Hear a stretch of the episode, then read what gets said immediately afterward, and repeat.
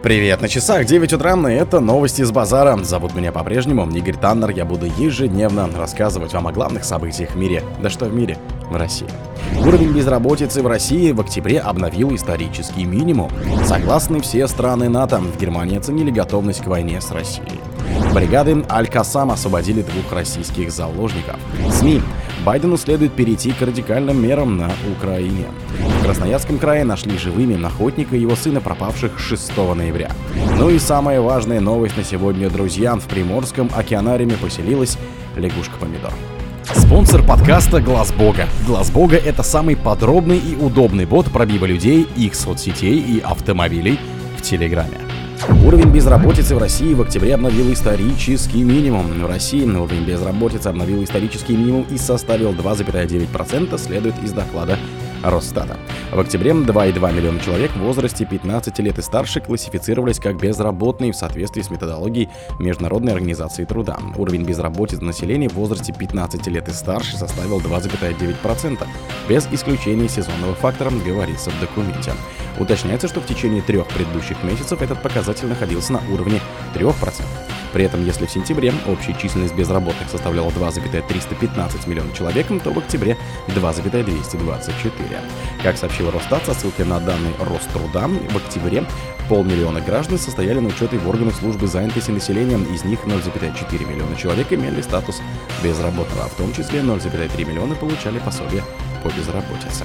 Согласны все страны НАТО, в Германии оценили готовность к войне с Россией. Североатлантический альянс не обладает военным потенциалом, чтобы остановить на границах российские войска в случае возникновения подобной угрозы, заявил военный эксперт Кристиан Меллинг в интервью ZDF. По моему мнению, в военном плане боевая мощь или обороноспособность НАТО должны определяться через ее возможность удержать Россию от вторжения или, если оно все же случится, остановить ее на границах государств Альянса. Но к настоящему времени НАТО такими возможностями не обладает. С этим согласны все страны, отметил он.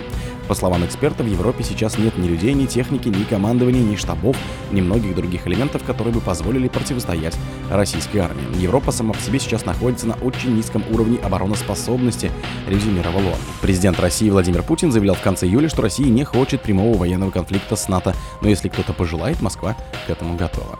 Бригады Аль-Кассам освободили двух российских заложников. Военное крыло палестинского движения Хамас освободило двух российских заложников, говорится в его телеграм-канале. Бригады Аль-Кассам освободили двух российских задержанных в ответ на просьбу российского руководства, указано в сообщении. Как уточняется в телеграм-канале, Политбюро Хамас движение освободило и передало Красному Кресту двух задержанных в ответ на усилия президента России. О том, что двух израильтянок с российским гражданством освободят в Газе, ранее сообщил израильский телеканал Ай-24 со ссылки на замглавы Политбюро палестинского движения Абу Марзука. Израиль и Хамас при посредничестве Катара договорились о перемирии для обмена заложниками и заключенными. Четырехдневный режим прекращения огня начал действовать утром 24 ноября. Затем стороны продлили его еще на два дня. Таким образом, перемирие действует до утра 30 ноября. СМИ писали, что Египет, Катар, США и Израиль обсуждают возможность продления. СМИ. Байдену следует перейти к радикальным мерам на Украине. Президенту США Джо Байдену следует вынудить украинское руководство пойти на мирные переговоры с Россией, чтобы избежать более серьезных последствий для Киева. Вашингтону недостаточно призывать к переговорам Украины за закрытыми дверьми. Неразумно также откладывать какую-либо дипломатическую инициативу до следующих президентских выборов в США, которые состоятся почти через год, в надежде, что украинские силы и помощь Соединенных Штатов продержатся так долго, говорится в материале. Отмечается, что нет никаких реалистичных перспектив того, что ВСУ смогут улучшить свои позиции на поле боя боя. По этой причине автор статьи полагает, что прекращение огня и мирные переговоры были бы лучшим выходом для президента Владимира Зеленского. В Красноярском крае нашли живыми охотника и его сына, пропавших 6 ноября. В Красноярском крае нашли живыми отца и сына, которые уехали на охоту и 6 ноября не выходили на связь, сообщил региональный глав МВД. По информации ведомства, 45-летнего мужчину и его 17-летнего сына еще в начале октября завезли на лодке на охотничий участок реки Ембукан в 200 километрах от поселка Туран в Эвенкийском районе. 6 ноября они перестали выходить на связь и 25 ноября председатель общины Ембукан обратился в полицию. На место двух служебных снегоходах выехали сотрудник уголовного розыска, участковый и охотник общины. Время. Добравшись до охотничьих угодий, полицейские обнаружили, что следы снегохода «Буран» уходят в сторону следующей избушки.